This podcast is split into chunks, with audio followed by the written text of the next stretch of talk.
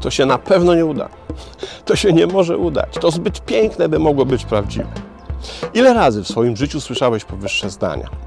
Albo jeszcze groźniej, porywasz się z motyką na słońce. Nie tacy już próbowali i to cię przerasta. Jestem pewien, że słyszałeś to nieraz i to nie tylko od ludzi, którzy chcieli ci zaszkodzić, czy niespecjalnie cię cenią i lubią, ale czasem też od najbliższych, których przecież podejrzewamy o dużą, naturalną dozę przychylności. A mimo to jednak, to właśnie oni wypowiadają do nas takie właśnie zdania. Zanim przejdziemy do ich prawdziwego znaczenia i psychologicznej konsekwencji, zastanówmy się przez chwilę, po co to mówią. Dlaczego czasem z natury przychylni nam ludzie mówią nam takie rzeczy? Czy dlatego, że są wredni i chcą nam podciąć skrzydła? Otóż nie. Najczęściej robią to, by nas chronić przed własną wizją tego, co dla nich nieosiągalne, a więc wywołujące lęk. Spójrzmy na ten mechanizm na prostym przykładzie. Oto wpadasz na pomysł, by przebiec maraton i zwierzasz się z tego pomysłu swojej rodzinie.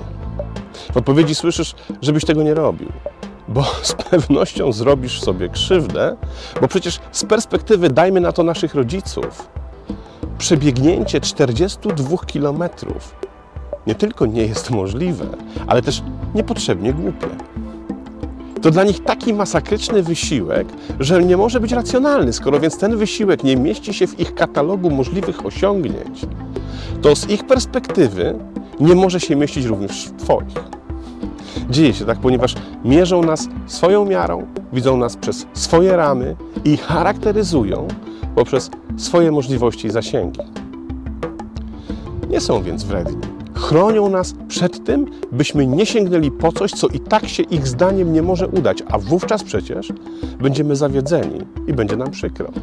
I tutaj jest ukryty największy paradoks. Oni nam mówią, że nie, ma, nie damy rady czegoś osiągnąć, bo tak naprawdę chcą naszego szczęścia. Nie chcą nieszczęścia. Nie wiedzą, że największe nieszczęście spotyka nas, kiedy słyszymy to, co do nas w tym względzie mówią.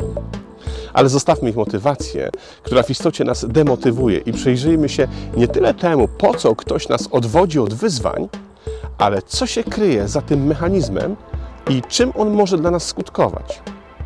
Bo to, że otrzymujemy z zewnątrz brak aprobaty dla naszych pomysłów w istocie jest dla nas poniżające. Jeśli ktoś ci mówi, że czegoś nie jesteś w stanie zrobić, to przecież dokonuje operacji na otwartym mózgu i w ten sposób obniża nasze poczucie własnej wartości. Jeśli zatem przystępujemy do dużego wyzwania, to musimy skonfrontować ze sobą dwie emocje, a w modelu transpersonalnym powiedzielibyśmy, że skomunikować dwie osobowości. Jedna to optymista, prący do przodu, który wierzy w powodzenie przedsięwzięcia. Drugi zaś to zalękniony pesymista, który z góry zakłada, że nic się nie może udać. Oczywiście potrzebni nam są obydwaj. Pierwszy motywuje do działania, drugi jest odpowiedzialny za włączenie chłodnego osądu, ostrożności i rozsądku. Jednak kiedy słyszymy, że coś się i tak nie uda, karmiony jest wyłącznie ten drugi. Wówczas pesymizm traci swoją funkcję informacyjną na rzecz wyłącznie strachu przed porażką. Co się wówczas dzieje? Otóż pojawia się nadmierna koncentracja skupienie całej uwagi wyłącznie na przesłankach mających dowodzić, że to, co zamierzamy, może się nie udać. To rodzaj fiksacji na przeszkodach. Wszystko, co analizujesz, analizujesz przede wszystkim pod kątem tego, potwierdzało założenie, że przedsięwzięcie jest z góry skazane na niepowodzenie. Cokolwiek się nie wydarzy, staje się dowodem na pewną porażkę. Jakakolwiek myśl się nie pojawi w głowie, zawsze ma w sobie filtr. To się na pewno nie uda. I problem zaczyna się pojawiać nie w sytuacjach, w których rzeczywiście istnieje takie zagrożenie, jak na przykład, kiedy postanawiasz polecieć w kosmos. No wybacz, ale biorąc pod uwagę ilość prowadzonych obecnie programów kosmicznych, ich koszty, zaangażowane w nie kraje i potrzebę zatrudnienia astronautów, tak naprawdę szansa na to, że znajdziesz się na stacji kosmicznej, jest przynajmniej w obecnych czasach raczej niewielka. Problem jednak pojawia się wówczas, kiedy dokładnie w taki sposób zaczynamy postrzegać cokolwiek mamy do zrobienia.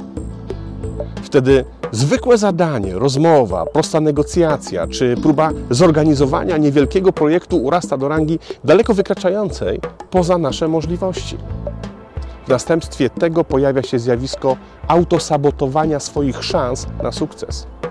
Teraz nie są już Ci potrzebni inni ludzie, by Cię poinformować, że dane zamierzenie, za które się wziąłeś, nie ma szans na realizację. Teraz to Ty przekonujesz o tym sam siebie. Prowadzisz dialog wewnętrzny. I to nie pomiędzy optymistą i pesymistą, ale wyłącznie pomiędzy dwoma pesymistami, z których każdy staje się z biegiem czasu coraz lepszym specjalistą w wynajdowaniu przeszkód i dowodów na niemoc.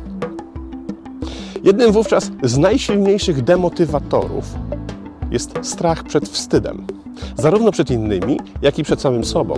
W myśl konceptu, że jedynym sposobem na brak kompromitacji jest niedziałanie, bo przecież do czego nieustannie zaczynają cię przekonywać wewnętrzni pesymiści, cokolwiek by się nie zrobiło, zawsze skończy się zawstydzeniem. Wtedy właśnie pojawia się blokada decyzyjności, a co za tym idzie, jakichkolwiek działań. Lęk przed porażką zaczyna być tak silny, że paraliżuje. Nagle odkrywasz w sobie początki paniki, szybki oddech, pocenie się, duszności i paraliżujący lęk.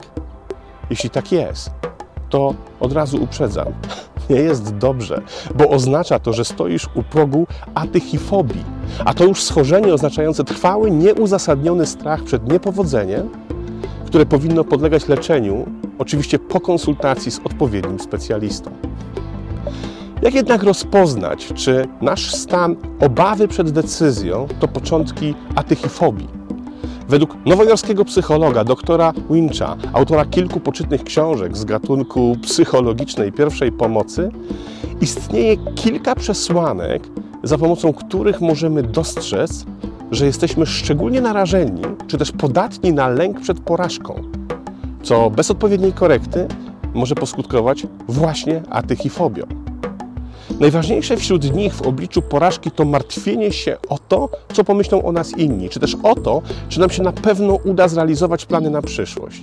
To sytuacja, w której porażka powoduje, że zaczynamy się martwić o to, że w jej efekcie inni zaczynają tracić nami zainteresowanie, o to, czy na pewno jesteśmy odpowiednio zdolni, czy też inteligentni oraz o to, że rozczarujemy tych, którzy są dla nas ważni i których cenimy.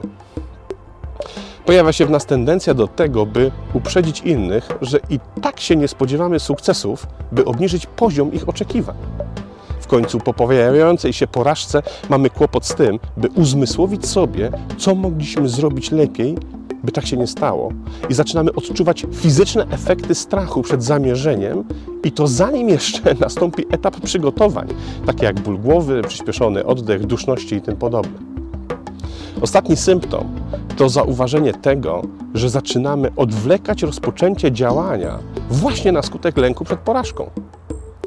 Jeśli złapałeś się na tym, że pojawia się u ciebie jeden z powyższych symptomów, to najwyższy czas, by zacząć coś z tym robić, zanim lęk przed porażką, czy już jego hardkorowa wersja w postaci atychifobii zacznie naprawdę ci utrudniać życie.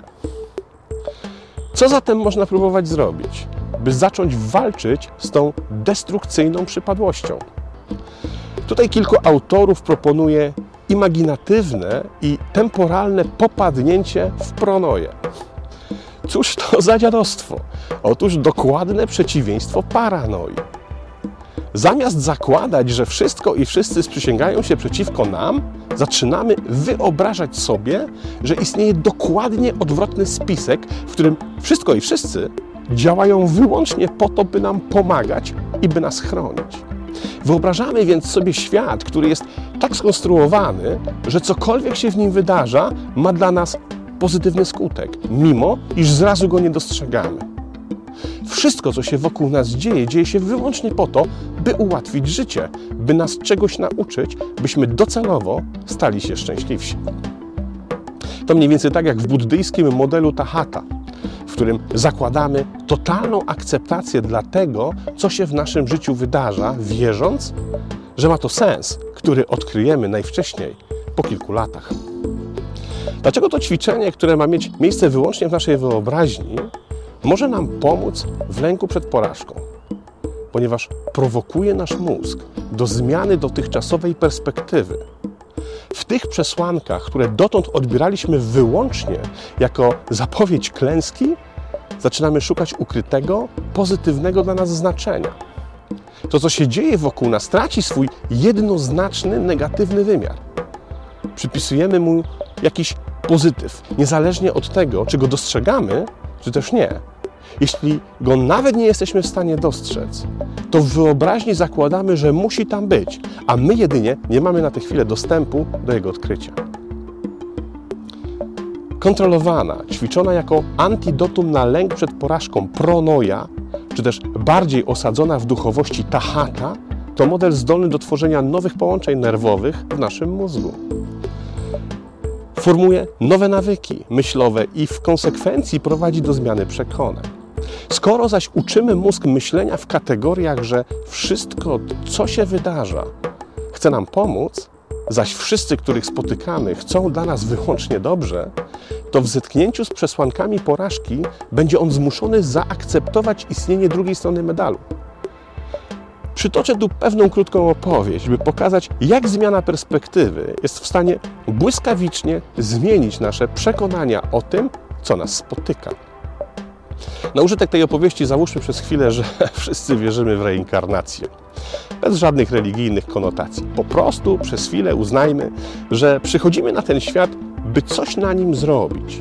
Po czym wracamy do siebie i ponownie przychodzimy, tym razem już z innym zadaniem. Jedynym zaś powodem dla tej wędrówki jest to, byśmy mogli uczyć się wzrastać i stawać coraz bardziej lepszymi ludźmi. Tak więc siedzą sobie dwie dusze tuż przed ponownym przyjściem na Ziemię i jedna mówi do drugiej: Wiesz co? W całym moim życiowym doświadczeniu właściwie nauczyłam się już wszystkiego. Doświadczyłam już całego ogromu człowieczeństwa, z jednym jednak wyjątkiem. Otóż do tego by moje doświadczenie było pełne, brakuje mi tego, bym została skrzywdzona, bym mogła sobie z tym poradzić, by to unieść i dzięki temu jeszcze bardziej urosnąć. Na co druga dusza mówi: Dobrze więc, to zejdźmy na ziemię razem, w tym samym miejscu i czasie. I ja będę tą osobą, od której doznasz tej krzywdy, o którą prosisz. Tylko pamiętaj, że tak się umówiliśmy. Takie ćwiczenie może dużo zmienić w lęku przed tym, że coś nam się w życiu nie udaje, prawda? Pozdrawiam.